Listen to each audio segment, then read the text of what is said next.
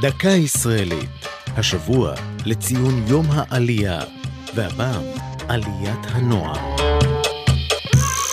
בשירו "שירה הנוער" כתב המשורר והחלוץ שמואל בס, כל עוד הנוער לנו במולדת, קום יקום חזון עם ישראל.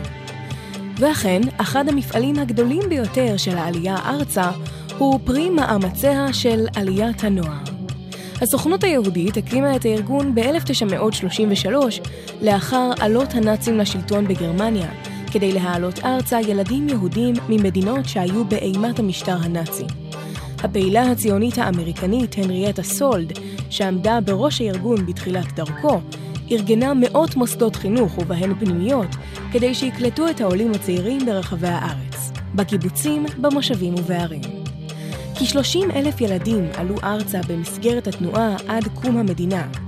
לאחר מכן, בשנות ה-50, פנתה עליית הנוער לאפיק אחר, ובשורותיה נקלטו אלפי ילדים שמשפחותיהם התגוררו במחנות עולים ובמעברות, רבים מהם עולים ממדינות ערב. מאז הקמת עליית הנוער התחנכו בה כ-350 אלף ילדים ובני נוער, וגם כיום משמשים כפרי הנוער של התנועה בית לעולים, המבקשים להמשיך ולהגשים את חזון עם ישראל.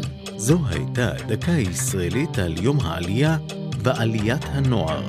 כתב נדב הלפרין, הפיקה אור זועי סולומוני, ייעוץ לשוני הדוקטור אבשלום קור.